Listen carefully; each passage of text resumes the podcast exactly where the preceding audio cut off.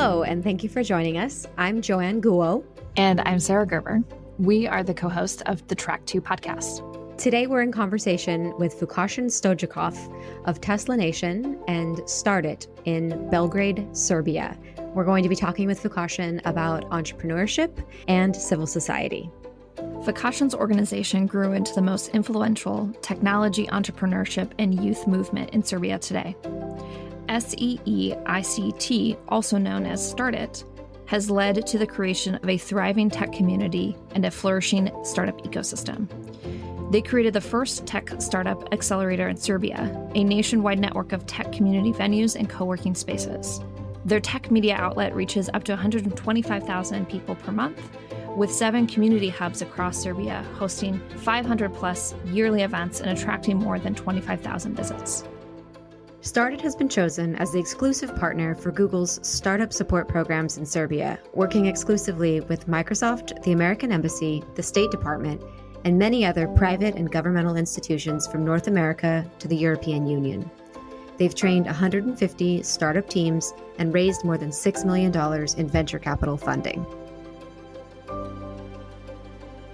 We can go ahead and kick off. Thanks again, Vukašin, for being patient with us and for putting so much time and investment into this whole setup. I really appreciate it. Um, it's a privilege and also quite fun. So Good. Anytime. Good. I wanted to start with when did you know that you were going to be an entrepreneur?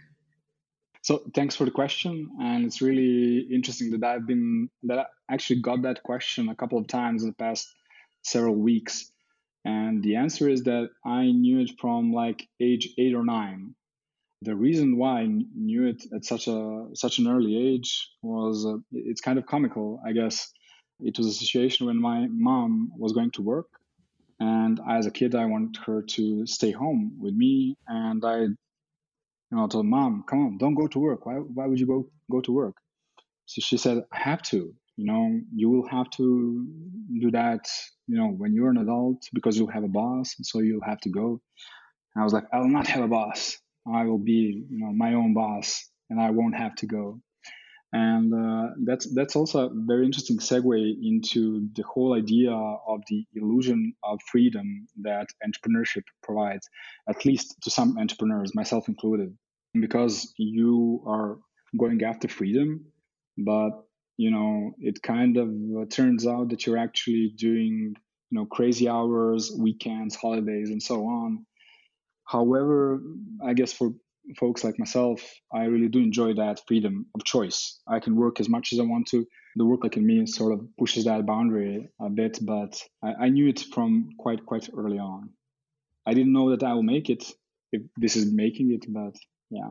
I'm curious if you had seen anything that had kind of given you any ideas that the being your own boss was even an option or if it was just in that like moment like oh the solution to this problem is to be my own boss yeah it could be just the fact that I was a kid and I didn't know anything about the world, but also potentially that was about the time when private enterprise was decriminalized in Serbia. So that that might sound a bit strange, but you know, under communism, if you were an entrepreneur, you were essentially an enemy of the state, which is totally ludicrous now, but it, it actually was the truth. So at that time, uh, a class of people which were called privatniks here, uh, people who have private enterprises emerged. So perhaps that was part of the inspiration, but probably it was just a kid who wanted to get his way. So a slight act of rebellion in a way. Yeah, I guess kids with moms who are being very patient. But, but it's a very interesting question that I posed to myself when you asked uh, whether I saw an example. I, I remember that the sort of biggest impulse or encouragement that I got to really commit myself to tech entrepreneurship uh, was that a friend of mine he created a startup which was doing very well. And i thought well i can do this as well. So that was very very very encouraging to me the fact that i knew a person you know in flesh who actually did something. And that was one of the reasons why in my activist uh, career later on I insisted so much that we do a lot of uh, events Uh, where we would connect people together. Because if you meet someone who is not a imaginary figure, so to say, who actually has done you know something that you aspire to, it can really help you push you to to get there. I think it's super important that we see models of different things that we can do. And and the narrative really matters too. So I think I'm kind of intrigued by this idea that there is such a strong narrative of entrepreneurship being wrong. And then so there like joanne said this idea of like a rebel move to be an entrepreneur and of course it's like not technically rebel move but i think that that is a that is actually a position that shows up in a lot of places when it comes to entrepreneurship as because it's going against the status quo oftentimes. Like you're motivated to do something that is different to do something that is not seen in the world. There is a, a element of rebellion that comes with that kind of at least thinking even if it's at a very simple subconscious level and don't think of yourself in that term or would define yourself that way, which I don't think a lot of people would. But I hadn't really necessarily thought about it that way. I feel like the environment or the narrative that you're sharing in what it looks like there creates a slightly different angle on this, which is part of the reason that we find this whole subject interesting and why we're pursuing this podcast series is there's all those different elements that are contributing to this story of entrepreneurship on a larger scale than what's typically shown or understood to be entrepreneurship.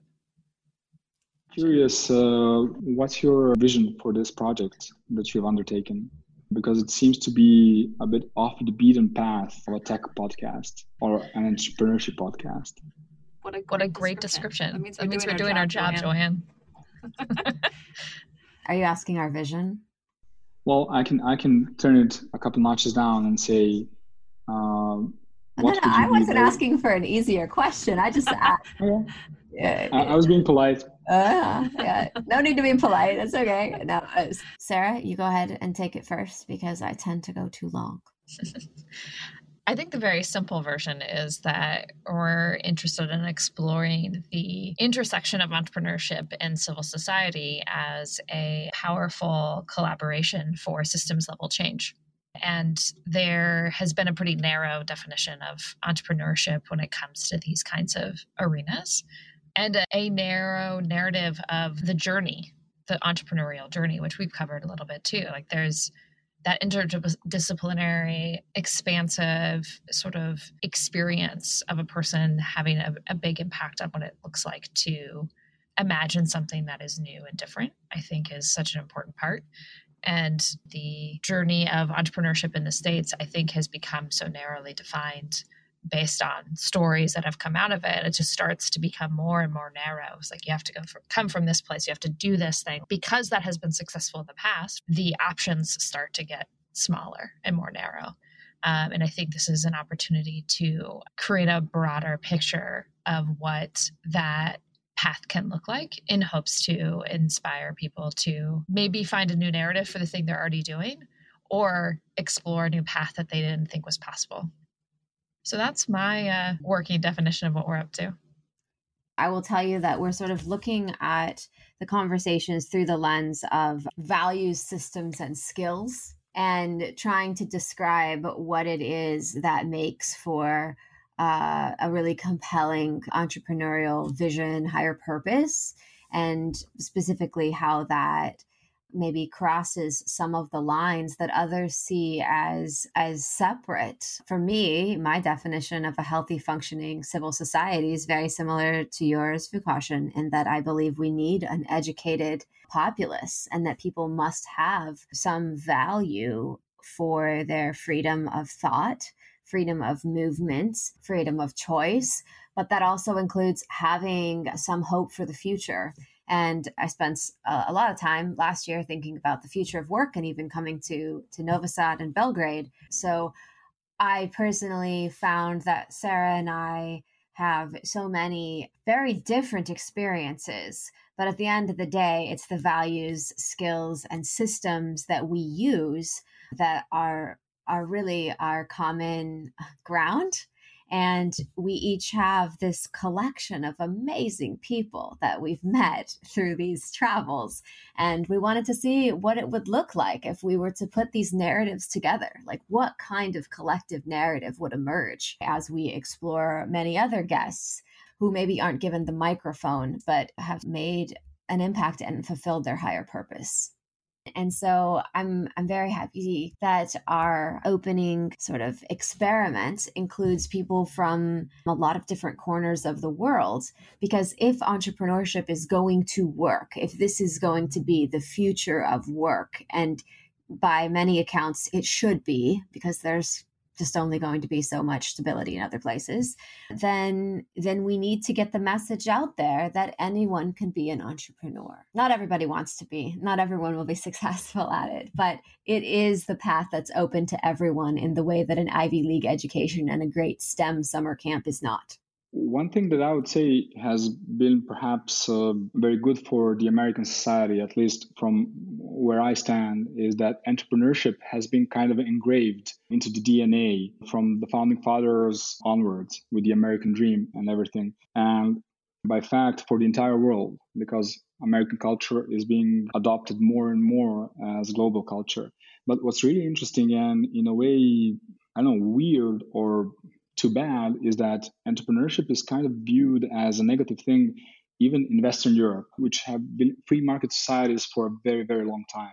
Let's say in Germany, which is very well known around the world as an innovative uh, country with a great economy, entrepreneurs there are notorious. But in places like Eastern Europe, where I'm from, your parents have been learned that if you go to a state company, you have a state job for your entire life, you will be safe for your entire life. And it's kind of okay for them to sort of push you in that direction because they want only the best for you. I would say that that's only one uh, one more reason for activists like myself and my colleagues to work even more with the kids to try and show them that there's this other way. Entrepreneurship doesn't necessarily end in disaster or enormous success. It, it almost certainly ends in a lot of learnings, which you can apply in many different ways. I hear a number of different parallels to how stability is seen in the United States. For one, the story that you're telling about people going and finding security, long term financial health by working for a state organization in our area that could be state, federal, or a large corporation. That's still encouraged in America as well. And I think in part because America has struggled to overcome inequality. So the part of the the conversation that struck me most recently is that you talked about having sort of a collective of peers. You saw someone doing something, you saw their success, you felt that that was something that you could aspire to and that could benefit others. And so, by sort of summarizing that, my hope is that you'll talk a little bit more about one, what it means to be an activist to you, because we have a slightly different definition here in the US. Then, two, if you'll tell us a bit about the organization that you run today as a incubator and sort of catalyst for entrepreneurship in your country. So I'm, I'm very curious to find out what's the definition of an activist in, in the US, although I think I have a sense that it comes with a pinch of radicalism, I guess. I'm not sure what activist means in our language either, but I know that I feel it. You know, you are activating yourself and you're construing and executing activities for the sake of the entire society. That, that's the way that I would put it. And uh, for for myself, uh, I kind of just uh, fell into that that vocation and it uh, fit me quite well it's a very fulfilling thing for, for me personally and also i've been following my sort of uh, i guess dna and have combined activism with entrepreneurship by creating a social enterprise and the way that we function is that we have this overarching thesis that our society is currently not in the shape that we are happy with so there's a lot of uh, people who are not well educated, who don't have a lot of options in life. There's a lot of people who perhaps are educated and are forced or choose to seek their careers outside of our country and a score of other types of social problems you know that, that aren't necessarily you know much worse than elsewhere in the world but still we don't like it. And the way that we see that we can change this perhaps a bit naive, but we do fully believe in it that if we preach and educate the ideas of entrepreneurial mindset, of entrepreneurial thinking and approach in solving problems and creating solutions on the one hand, and educating people about the possibilities of technology, which is an amazing tool that is given to our generation to help even the smallest and poorest team solve a huge problem by doing those things and by preaching it over and over again, that we will perhaps create a generation of people who are both independent in terms of finances because they will have found success on the global market and also intellectually, which is currently not necessarily the case for folks who are stuck in uh, state jobs with little or no perspective, who just hang out in front of the TV and listen to talking heads who aren't necessarily telling it like it is or showing the whole picture. So uh, we are hoping that by creating a new generation who is based on an entrepreneurial mindset, we will have brought about a change in our society that will make it more prosperous and healthier overall. We've been doing this for 12 years now, and year over year, we've been uh, increasing the breadth and depth of our activities and our commitment and have been reaching more and more people. Uh, currently, our main media outlet that serves as a main disseminator of our ideas and information is being read by between 100 and 125,000 people every month, which for Serbia, which is a country of 7 million people, is not too bad. However, we are looking for, we're aiming for, let's say, half a million to a million on a weekly basis, which will provide us with an, enough mind share to really get our ideas into the, the heads and actions of people so that we can make a collective change that we actually all want to see. It's all a bit, you know, hippie and meta, but it's the best we can we came up with so far. What are some of the ideas that are contained within that media outlet per se? I think what you're describing is in part a newsletter, and if you have other channels, please you know share. Yeah, so so we have a. Uh, I guess uh, 10 years ago it would be called a blog, and now it will be called a news portal. So we publish something between three and seven articles per day, and we have essentially four goals. On the one hand, we inform people about opportunities in digital economy. Secondly, we inspire them with confidence that they can play an important part in this digital economy. We educate them about the ways that they can use their creative and intellectual potential to contribute solutions to the digital economy to create value for themselves and to the world. And fourth, we connect them to opportunities to either get a job or get a co-founder or an investor. And that essentially goes for all of our activities be they digital or offline. In a way it perhaps follows my own trajectory. Because i remember when i first started getting structured information about opportunities that are out there which i kind of felt that that exist but didn't really know about well enough and when I got in touch uh, with stories of people who have actually done it and got in touch with materials on how I could do it as well, which today is known as the internet, and I got in touch with uh, potential partners, investors, and so on, it's made it whole whole whole bunch easier. So we're trying to sort of em- emulate that approach both through our media outlet and our uh, network of community spaces, which we have eight around the country. And one one more thing, for what it's worth, we have a newsletter as well. But generally, for us, it turns out that having a news portal works very very well from a brand perspective. And also, we are weeks away from launching what will be the first steps for our own social network, which is not crazy as it sounds in 2020. If somebody told me that they were making a social network, I would, I would say, stop, start, but I think we've uh, we found a way to to make it work to create a lot of value for for the folks using it and for us as activists. Would you say that this activist title has been a part of your entrepreneurial journey from the beginning, or w- tell me a little bit about that personal progression and what brought you to make that an important part of your identity? Because you should just be an entrepreneur and that's great. But it's different to move into a space of wanting to bring others along with you.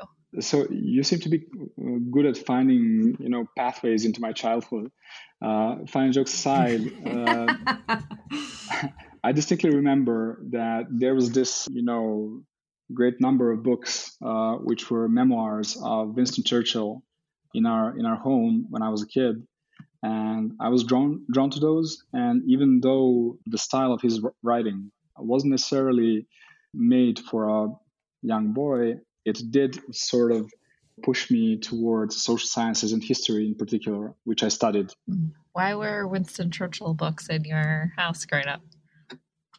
I think that my grandpa was a traveling salesman and he used to sell encyclopedias and large volumes of books and he kept Churchill for himself. Are you saying that? I think that uh, the fact that he was a World War II veteran sort of you know, uh, inspired him to keep it, even though I think that he wasn't as literate as we would measure it in 2020. But definitely, it uh, inspired me to, you know, explore modern history as such. And in a way, I think that I was drawn to history because I. This is gonna sound a bit cliche, but I wanted to create the future. So if you want to take, to take part in creating what will develop in the world around you, perhaps uh, history can be a teacher to that. So I would say that there was a you know, sort of a, a seed of an activist there all along, along with the entrepreneur. But all in all, I would say that, and I'm being subjective, obviously, but activism is something that we need sorely in this day and age. And uh, at the same time, I would say that perhaps practical and pragmatic activism is something that we could, at least here in Serbia, do more with because there's there seems to be all kinds of activism that is perhaps in vogue and definitely important. But when you have a lot of people, as you mentioned, Joanne, who are not in a great stage in terms of financial independence and perspective and all kinds of stuff that drags along with that. I would think that the civil sector uh, can do a lot to help uh, those parts of the society which definitely need uh, to be helped, or because if they are not helped, it will create problems in places where you might not expect. If, if that makes sense to you guys. What's interesting to me is having a background in a social science is not the standard of what people think of as an entrepreneur, right? Like that's they think more like technical background, like you know, you're supposed to be an engineer or something. Like that's the pathway to building something, especially in the digital economy as you've described. But I think that when it comes to being able to integrate those tools and that resource and that mindset with a societal level uh, vision it's the it's those social sciences. It's the like looking at this ecosystem from a broader perspective and understanding humans and human nature and what it takes to build a successful and uh, thriving society beyond just yourself that is so important. And i think that's often missed because people don't talk about go get a history degree to become an entrepreneur. And i mean i this is part of my own story. I have a degree in art his and english. And those are those are things that have shaped very much the way that i see the world. But very rarely does someone with that background go into this space and i think that that's what's interesting to us in this exploration is those less traditional paths. And what are the things that start to shape this more nuanced and holistic perspective on where in this case entrepreneurship and civil society intersect in a powerful way. I think that's such, such an important part of your story that i really want people to know because i think that that's often missed in other conversations or other profiles. That's the thing that really intrigues me about this. I would say, for instance, that studying English it could be seen as a very, very positive skill to have in an entrepreneurial career because if you're an entrepreneur, you're a leader and you are a communicator. And if you had to go through a lot of Shakespeare to be so precise and perhaps so persuasive can push you a long way towards achieving your entrepreneurial you know, vision. And on the other hand, one could, one could make an argument that engineers have a big trap laid out in front of them when it comes to entrepreneurship because de- depending on the school, engineers can be formed to be very, very sort of tunnel vision like in their approach. And it's a it's a very good school and a very good engineer if he or she can avoid that trap. So even though it might sound like uh, something that would be said, it's uh, an obvious truth. Having multidisciplinary uh, approach to entrepreneurship is, I would actually think, necessary, at least in terms of mindset and not necessarily in education. For my part, I decided to uh, study history not because I thought I was going to make a living out of it, because you know that's that's pretty hard to do in this part of the world at least.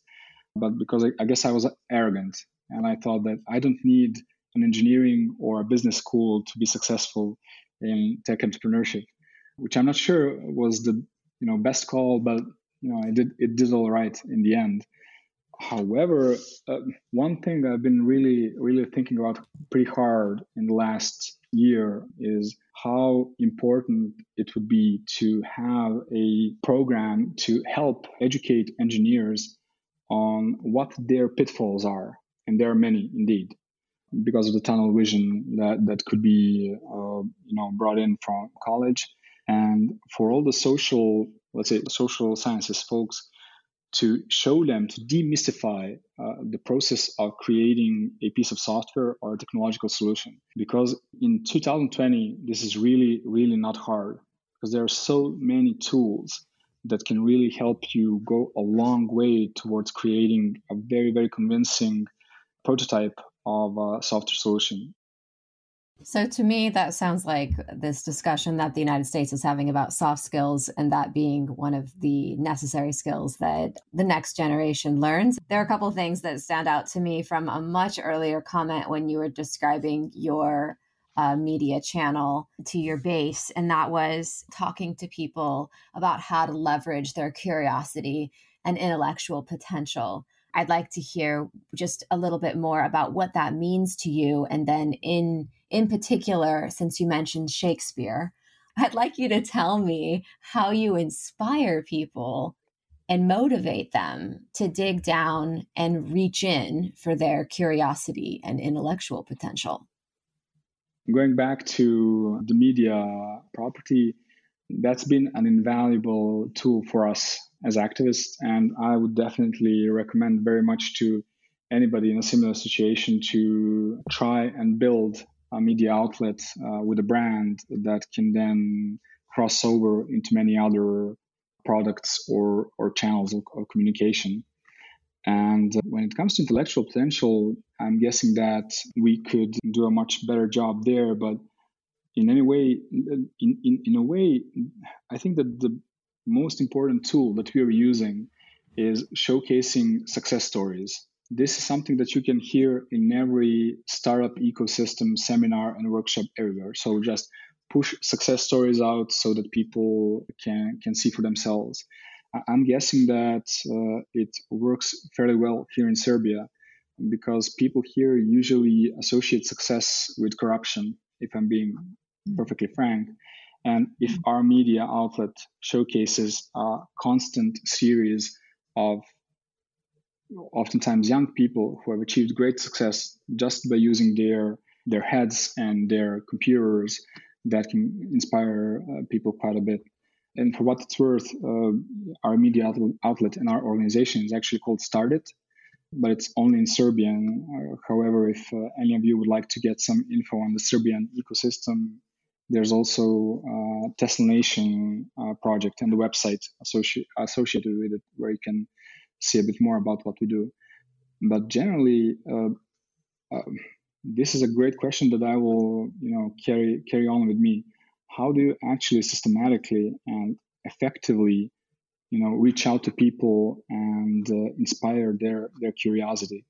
For myself, and the way that I inspire people, I think it's by sheer sheer hmm, there, there was a thing that, that, that people said about Steve Jobs that there's a field of uh, reality distortion. So I, I, think that I carry a bit of that with me as well, and some people take good to that. Sometimes I'm I'm not being uh, too shy about what I think that we as a society or we as individuals can accomplish with technology and right mindset and so on. And many of those ideas are very impossible.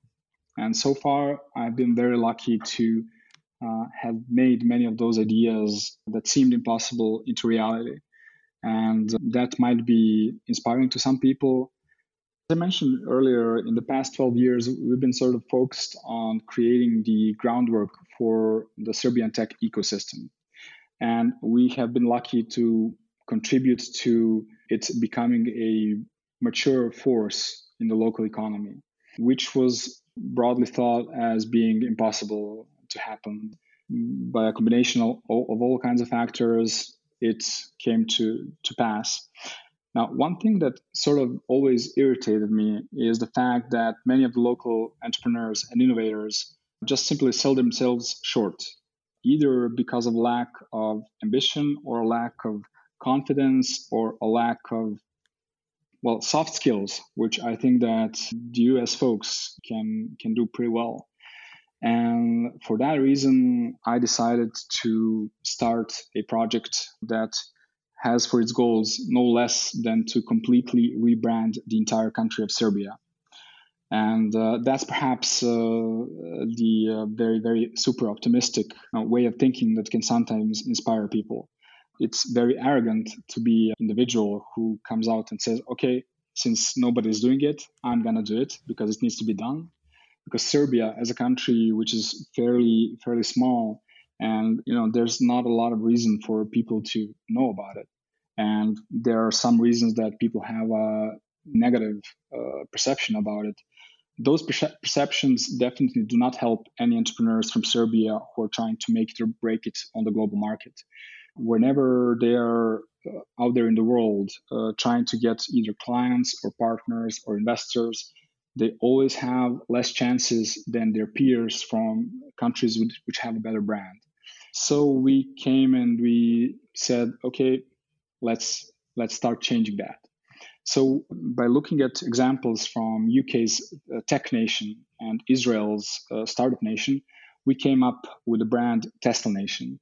So Nikola Tesla, as you may know, was a very prolific Serbian American innovator who inspired some cars, I, I, think I've heard. And uh, also, he was very, very proud of his American citizenship and his Serbian heritage.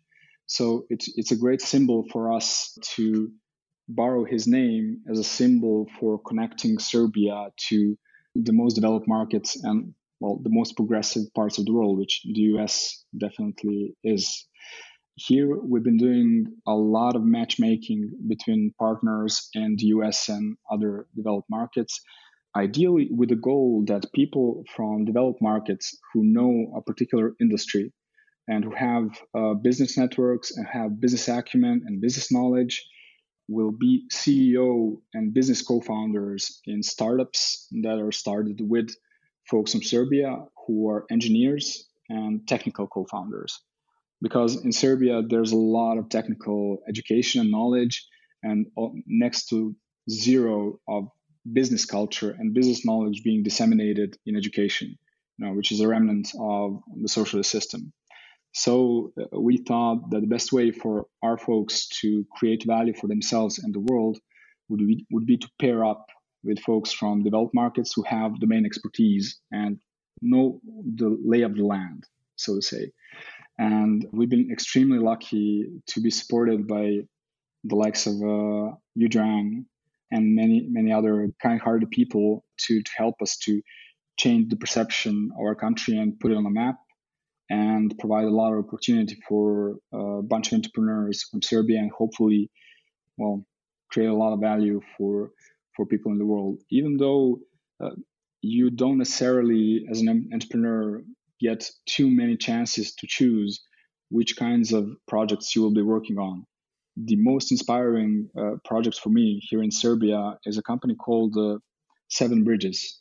And so far, they've raised something like $100 million in, in VC funding. And they have something like 200 bioinformaticians who are sitting here in Belgrade, which is the biggest number of bioinformaticians in any private company in the world.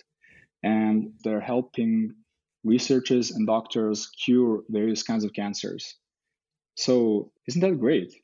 Even though there was absolutely no bioinformatical course or on any faculty here in Serbia, just the fact that one guy from Boston knew this guy from Belgrade and they co founded the company together brought a chance for many folks here in Belgrade to make a meaningful contribution to people's lives.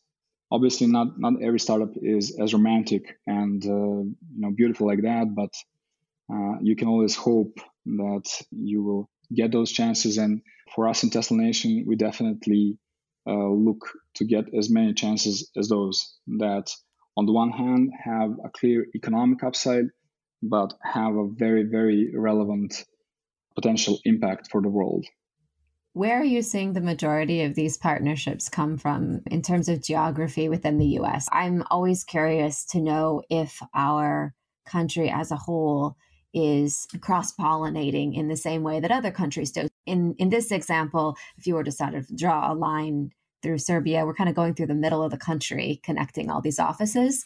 You mentioned Boston, so that's one coast. Sarah and I are out here in California. And what often happens in the United States is that the coasts will uh, do as you would expect for coasts, and they'll go east and west. But a lot of times, what's in the center gets missed, and there's real missed opportunity there. I'm curious to hear, just in your experience with Tesla Nation, where you see those partnerships blossoming.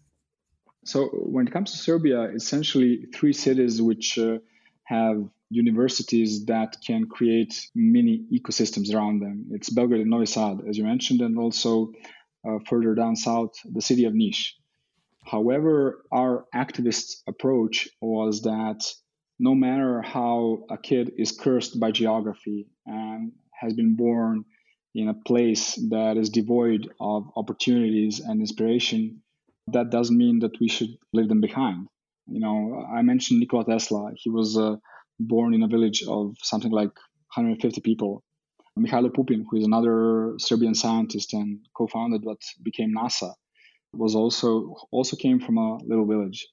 I really believe that a society that doesn't at least make an effort to provide opportunities as equally as possible, both geographically and in every other case, is not a is not a society worth building unless there's a real crisis going on and you really need to focus your resources.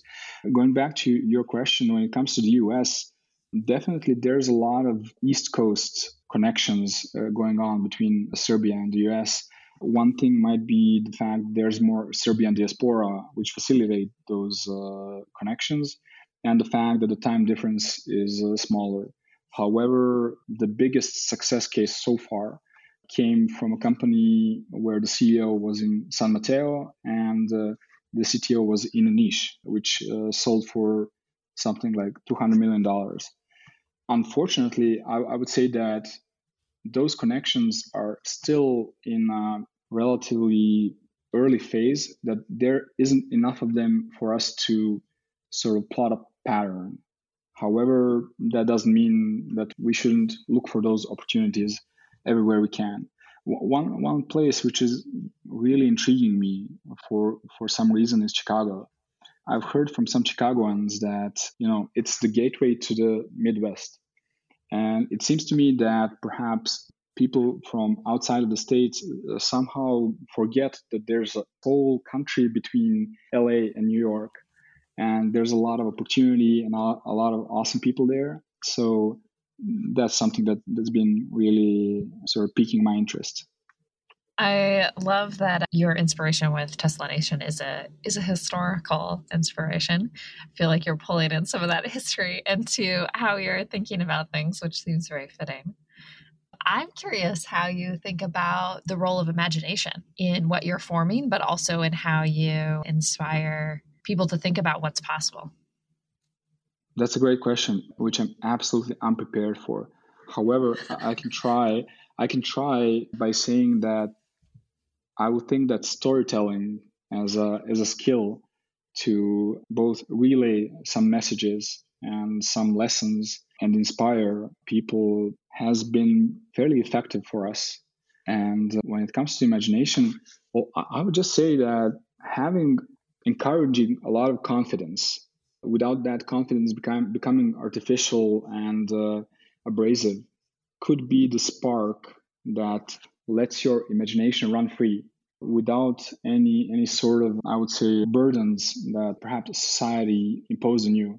Don't be dreaming all day you should be you know studying or working or whatever which you definitely should do but allowing it to yourself uh, to believe in the strength of your ideas and having that confidence is something that to me definitely would be an attempt to answer your question I haven't studied art, so I guess I'm bad with imagination.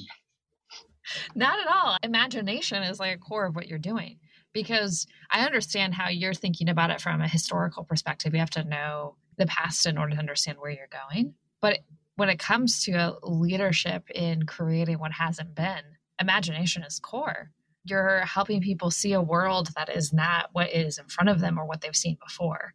And to me, imagination is the key component of that. And and you hit it right on the head that storytelling is a core part of how you do that. Because storytelling is this ability to paint the picture of that world. Yeah, I could actually think of imagination as being a combination of a vision, which is well, imagination, and a fairly, you know, clear demonstration of confidence that it can be done. And if you have a vision that is something that people would like to see, but they're not for, and then somebody comes along and says, "Yeah, this is definitely it. We're going there." Yeah, that that could be yeah just the thing. Yeah, Th- thanks for that. Mm-hmm. Vukašin, I'm curious about this time period in Serbia when entrepreneurship was illegal and how the arts were seen either as part or not part of that. I'm specifically curious to know about writing and writers. I know there was a place for academics, and you've shared with me in the past your experiences as a history major and some of the challenges with that, given the changes over the last, let's say, 30 or 40 years. That's notwithstanding the last 700 years, because there's a deep history here. But how were writers either a part or not a part of the free thinking entrepreneurship component of Serbia? That's an amazing question. Going back to, to what you asked about uh, art in, in time of communism, well, it very much suffered, obviously, because you know, in order to have you know good art and uh, creative art, you need to have a free society. If you're thinking whether you will be going away for you know, some re-education or straight on prison time because of something you wrote, you know that that might stifle a bit of your creativity.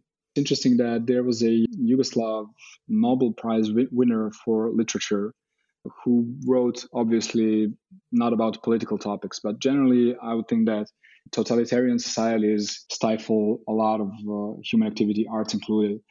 Going to your question about writers and their inclusion in the ecosystem I have to be frank and say that I'm not sure what that role is. However, now that you've asked me, I, I think I need to have an answer for that uh, because I would think that there hasn't been a lot of overlap between the arts world and the technology world.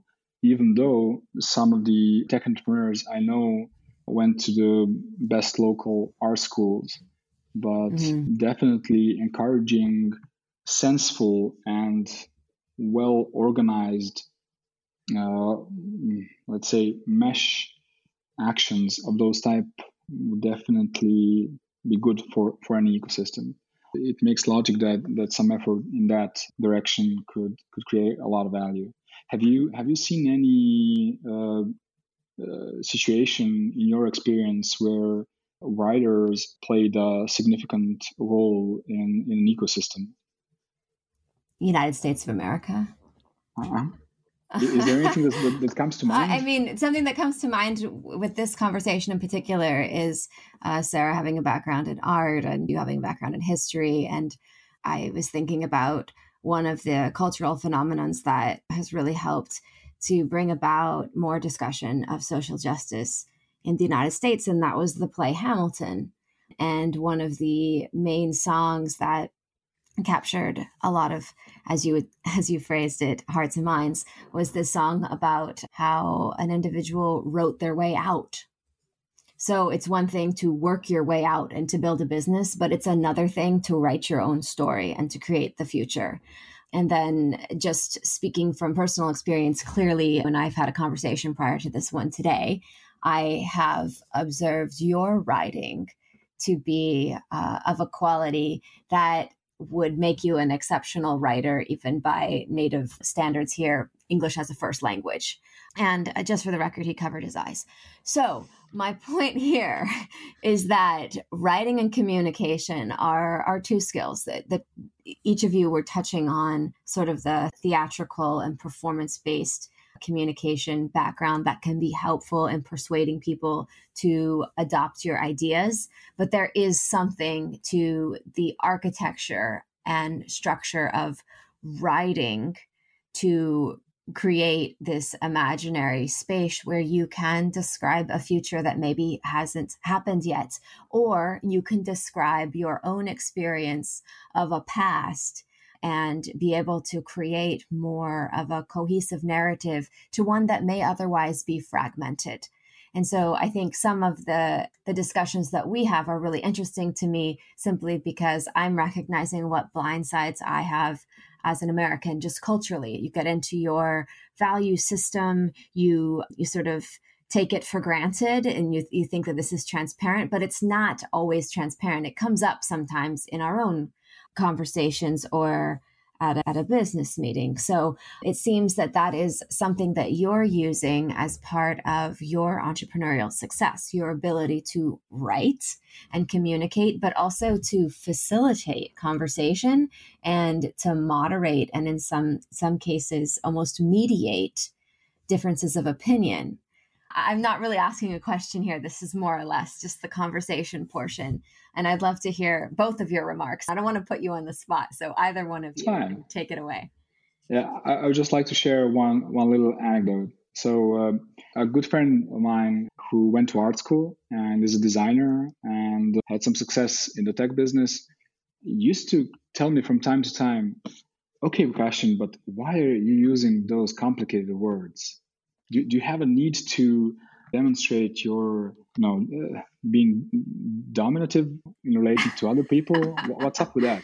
And i i you know many times i felt bad. Why am i doing that? At the end i just realized and this might sound harsh but i just told him hey, hey man actually i re- read a lot of books.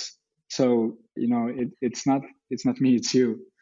Fun jokes aside having an opportunity and being encouraged to immerse yourself into literature, which provides you with a way to express yourself, you know, regardless of be of that being formal education or giving yourself some time uh, and mind share to get inside the heads of people who have been to a lot of places and experienced a lot of things can help you formulate your own thoughts and communicate them to, to other people. And I have been accused sometimes of being a bit uh, overzealous the way that I communicate and the words that I use, but I, I definitely wouldn't change that. And I would definitely recommend to every aspiring entrepreneur that a wide education cannot hurt you when it comes to your career. So, yeah, that, that was something that uh, could be perhaps used as, a, as an example and an inspiration to entrepreneurs to you know explore their communication skills which start with reading, I would think.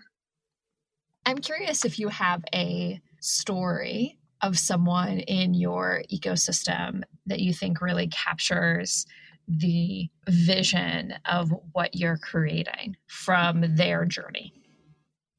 So that's a great, great question, and uh, I would definitely go back to the to the example that I mentioned earlier uh, about this company that is creating various technological tools to help researchers and doctors cure various types of cancers. So, and this came by absolute, absolute chance. It turned out that this friend of mine got connected to this this guy from Boston who, who was involved in the Human Genome Project. Over the years, they were like, uh, "Hey, perhaps we could build this thing," and they just started out without ever meeting in person. And they went on to build a company that uh, has gone through clinical trials and is actually being implemented in real life. And their work has so much life impact. And that is something that you can just hope for as an entrepreneur. You try and put your intellectual and creation potential towards uh, the most value that, that you can you can make. And if uh, I were lucky to help create another or a couple more companies such as that that could have a great potential to make, uh, you know, not necessarily a dent in the universe, but let's say just a dent in a group of people's lives. You know, that would be just amazing because this thing happens so randomly. It, it's almost comical, and hopefully, uh, we will have luck to create a system that will be matchmaking uh, great technical talent from here and talent from uh, domain expertise in the US and other markets to well, create value for the world. I, I personally, I'm most inspired by that particular example. As you're describing, I was thinking about the games that kids play today, the strategy games or games where they're collaborating and building. Roblox is a is huge and they coordinate with one another and say like we'll go to this server or let's let's go here. But you don't always know who's going to be on your server with you and i'm sure we could get into a whole discussion around ai and algorithms and ip addresses but whatever it is these kids are learning a fundamental skill that uh, is connected to what you just described. It's that you can create with anyone at any time from all over the world and maybe that's a lasting engagement. Maybe it goes on to build upon the work of the NIH and the, the Genome Project. That's fantastic. But maybe it just forms a friendship that is the gateway to something else to come. And no matter what problem it is, I think you're solving, all of these people have a higher purpose. I think for a long time in the United States, we got stuck in a trap of what success looked like and that meant a certain type of uh, college education, a certain level of financial success. It meant that as time went on, it was only a certain group of schools and other other schools, despite paying for that tuition and earning your way, that that somehow was substandard. And that's a race to the bottom. It really it, it's diminishing. It's a story that does not promote the level of competition that some people think it does it really is discouraging and it leads to people feeling as if no matter what their efforts are, they'll never have a big impact on the world. And that's just not true. I mean, there's so many stories of people who go and pursue something just because they're interested in it, whether it's a chat with a person on the other side of the world or just traveling somewhere and forming friendships. These things tend to have their own network effect. And that's something that we're definitely seeing in social media a different form of network effect, something that can be controlled and definitely automated. But no matter what, my perspective is that every person has some higher purpose. It may or may not be within the scope of your job or title. So, as we're getting close to the end of our time here, I'm really interested in hearing what uh, common higher purpose you hear from the people who go through your program. And then maybe even taking that back to your own higher purpose and how you would describe that. And I want to be really open here. It might change from from week to week and setting to setting, but overall, I think we all have some sense of what we're here to do. And it'd be great to hear that in your words. So it, it perhaps pains me a little bit to say that I'm not hearing enough higher purpose, as much as higher purpose as I would like. I, I would perhaps think that this might be a consequence of many folks here in Serbia being brought up in families which are, let's say, working class or, you know, even doing worse than that. And perhaps that struggle for existence perhaps doesn't bring up a lot of higher purpose in folks, or I'm not getting a chance to, to hear it. However, I've been hearing a lot of passion and actually quite a bit of uh, really great solutions for a greener economy and a greener world. There's a pretty strong and actually quite good quality community here here in Belgrade of folks who are dedicated to to those problems on the one hand and as a society uh, we in Serbia are in many ways so behind what we would aspire to in terms of a developed world that we need to work so much harder to you know get to a place where we would be able to on a massive scale provide to our kids what we feel they should be uh, given as a right. And in that sense i would say that my purpose is to mobilize as many as many folks as i can to get that idea that we actually can do it we can do it both by promoting entrepreneurship and uh, technology but most of all nurturing and exercising a set of values that seem to be working in both some parts of the world and also just make sense.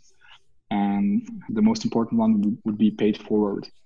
So I'm not sure whether this is myth or history of Silicon Valley, but you know I like the idea that Silicon Valley was made through paid forward mentality, people helping out each other without necessarily expecting to get anything for what they're doing. You know, uh, I heard that your hope is to be an inspiration to those around you, to find a way to make a contribution through something that is uh, uniquely their creation. It may be a combination of things with other people. It seems that a lot of your work involves many people around something.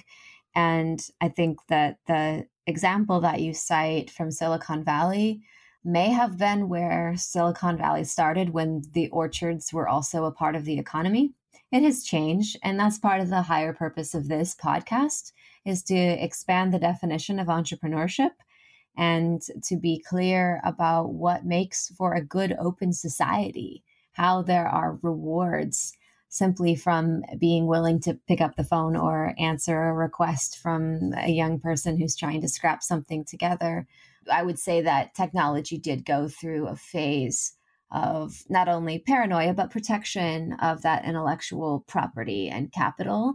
And we're in that phase right now. And it's a very valid discussion because I do feel that when an artist or an engineer puts their time into creating something, and then goes on to continue to create other things, part of the way that they create their own stability and long term benefit is not by holding on to that one thing and shepherding it through. It's by producing it, they patent it and they turn it out into the world and it it leads to a passive stream of of income and revenue based on uh, its market value and desirability. So that's a different discussion. But I just wanted to be really clear that the stage that you're at in your country, where you're encouraging people to be open and to use their creativity, to be resourceful and ask for what they need, that is still uh, incredibly valid. And that is how Silicon Valley started.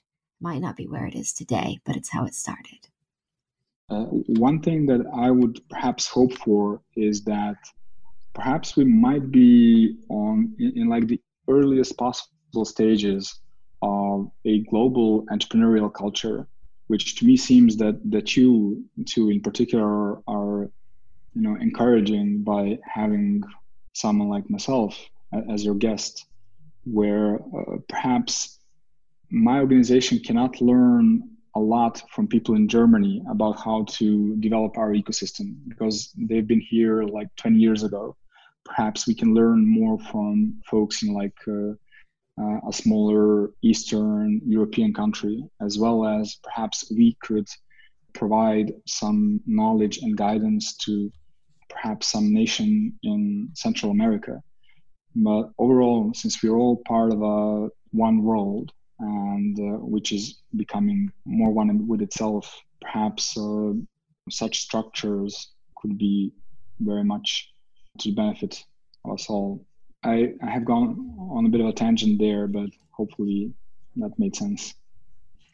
I want to end on this question of community.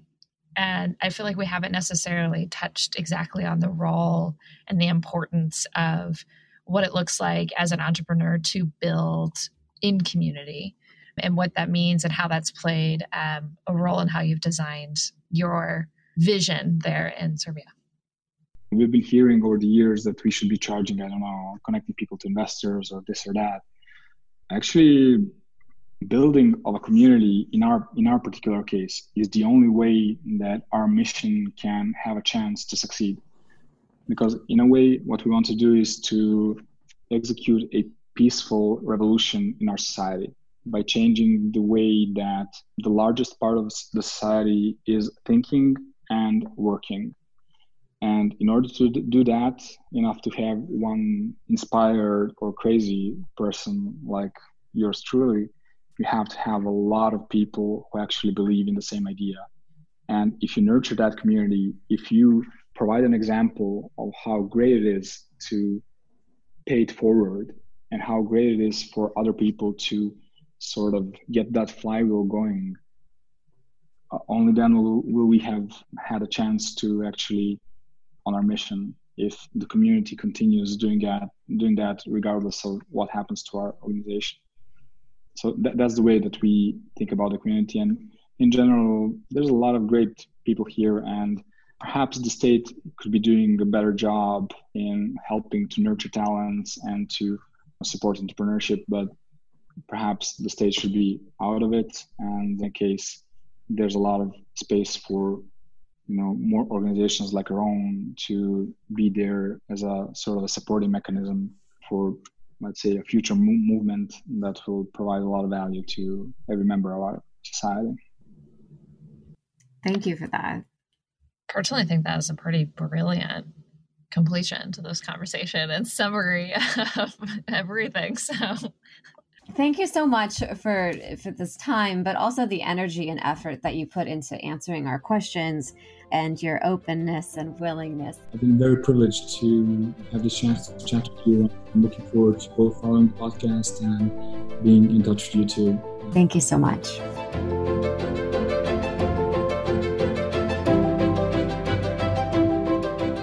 I was hoping to share about the contemporary state of Serbia as this little country that's gone mm-hmm. through huge dramatic changes. Serbia is this country of 7 million people, and comparatively, that makes me think of the Bay Area here in California. That said, the location is unique, its history is unique.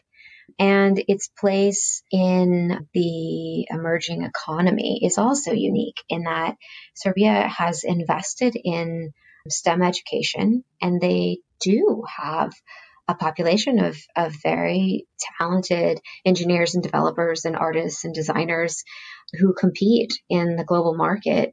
The Economist published a piece on Serbia's tech economy. The number that they quoted is 6% of Serbia's GDP is tech related. And in World Bank's description, has managed a rapidly evolving political and economic environment to become a country that's now a candidate for the European Union membership and has made significant progress in terms of structural and institutional reforms, which is a really compelling mm-hmm. part of the systems discussion that we have with him later on in the conversation. I think that Vukašin has this very nice balance of wanting to one maintain a cultural identity but to create something that can support a future for not only the people who are building it today but for generations of people to come and that to me speaks of the qualities of someone who's a country builder and I, mm-hmm. I really do see him as the personification of somebody who is deliberately taking action to build his country. He has contacts from all over the world that he has very strong relationships with. And that also speaks of this idea of sort of soft power and influence.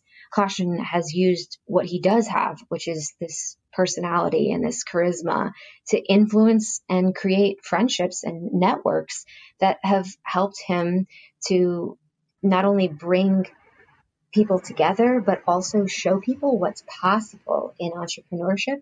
Maybe not everybody should be an entrepreneur, but everybody can benefit from some continuing education.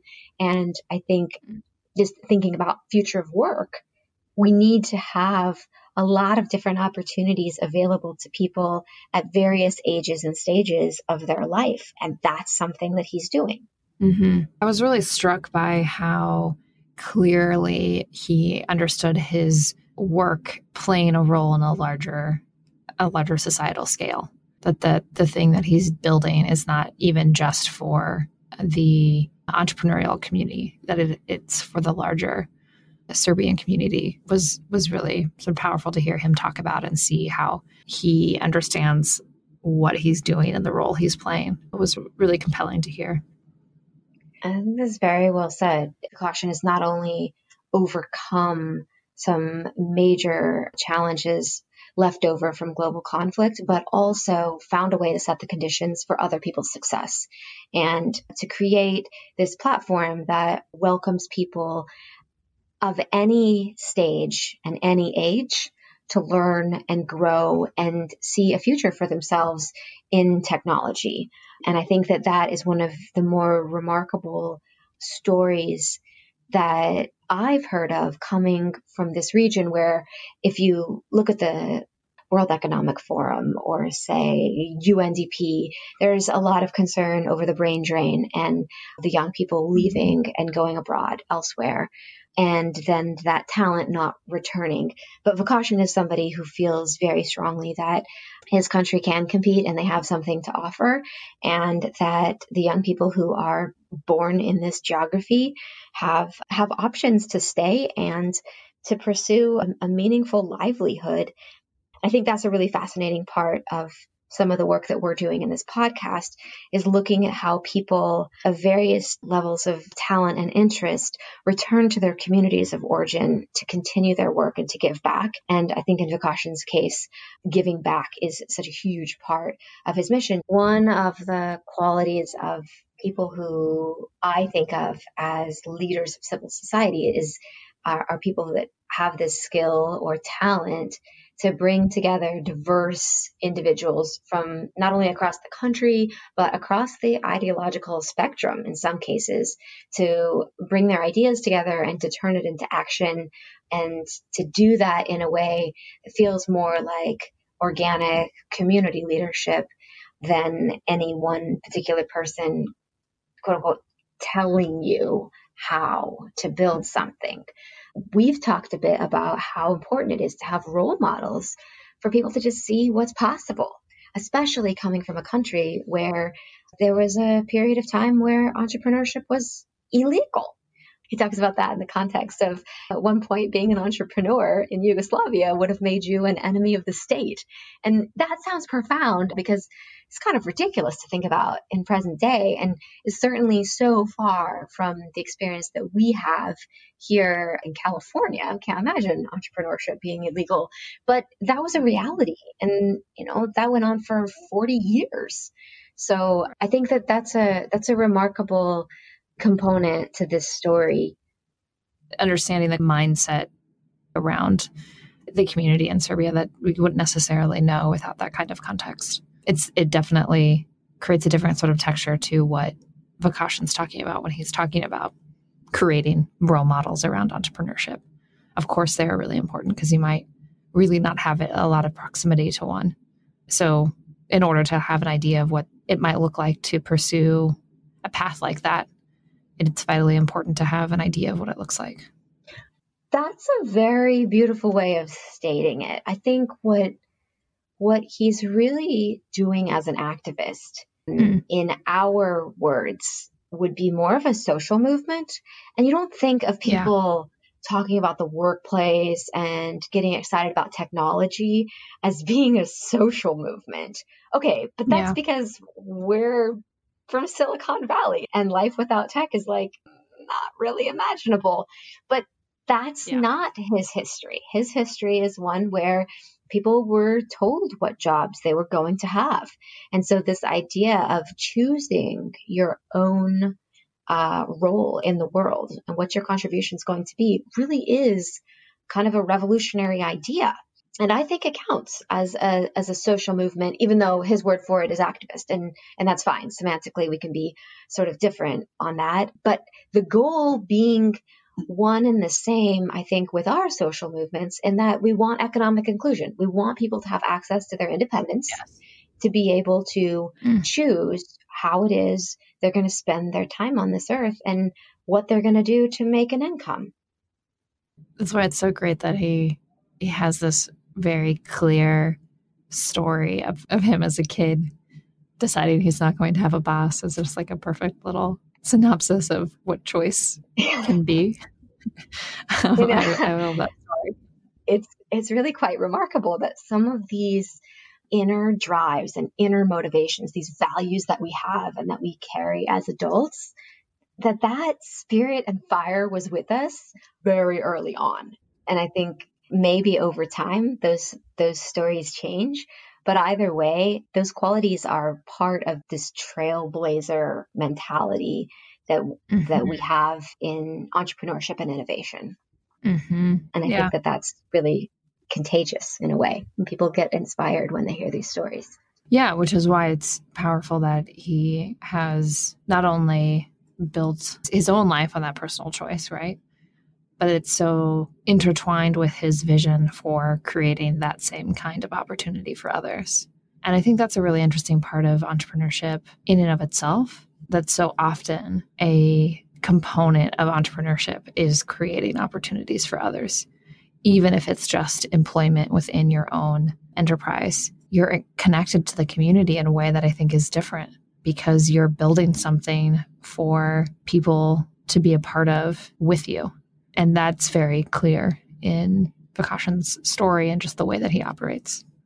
What you're talking about is this generation of leaders really seeing their position as an opportunity to bring people together, knowing that without some kind of shared purpose and, and common um, identity, that we're just going to be sort of stuck in the briar of conflict rather than getting to this place where we can foster new approaches and and bring these bold ideas to life. Instead we'll be back mending a country trying to bring people together. So i think it is really inspiring to see this playing out on more I want to say micro levels, but like, for example, in a country the size of Honduras or a country the size of Serbia, that this generation of leaders is very aware of what's possible when they bring people together and present them with opportunities that really begin with mutual respect. This journey and having a sense of place and rootedness and a sense of identity connected to place seems to play a, a a pretty big role in defining Vukašin's path. Because if he was just compelled by tech or being an entrepreneur, that there would be so many opportunities to do that in other places. But to do that would be to abandon a part of himself. And like some people have to, I don't have as much of a choice in it. So those who have the ability and the capacity and the willingness to do it, I think have this like added level. And I think that's maybe what we're talking about with civil society is that they seem to naturally move into a sphere of bringing entrepreneurship to intersect with civil society because it's deeply connected and rooted in their story. Mm. I do think that it's a it's a very deliberate choice to make to stay in a place where you uh, may have more limited financial resources when you could go to this other place and you could basically have a pretty good middle class lifestyle in a developed country. This is what Vukašin mentions, right? His pay it forward mentality, huge value system for him, and one that he actually wants to pass on to others, in fact. I think that the value of wanting to see impact and work beyond just numbers and dollar signs is compelling and like drives them. And I think in this case, that looks like development in their communities. It looks like seeing success stories that maybe are similar to their own and being part of facilitating those. And it just it starts to get really boring if it's just about I don't know, raising the most VC money or something. Thanks for joining us. I'm Joanne. And I'm Sarah. Join us for the next episode.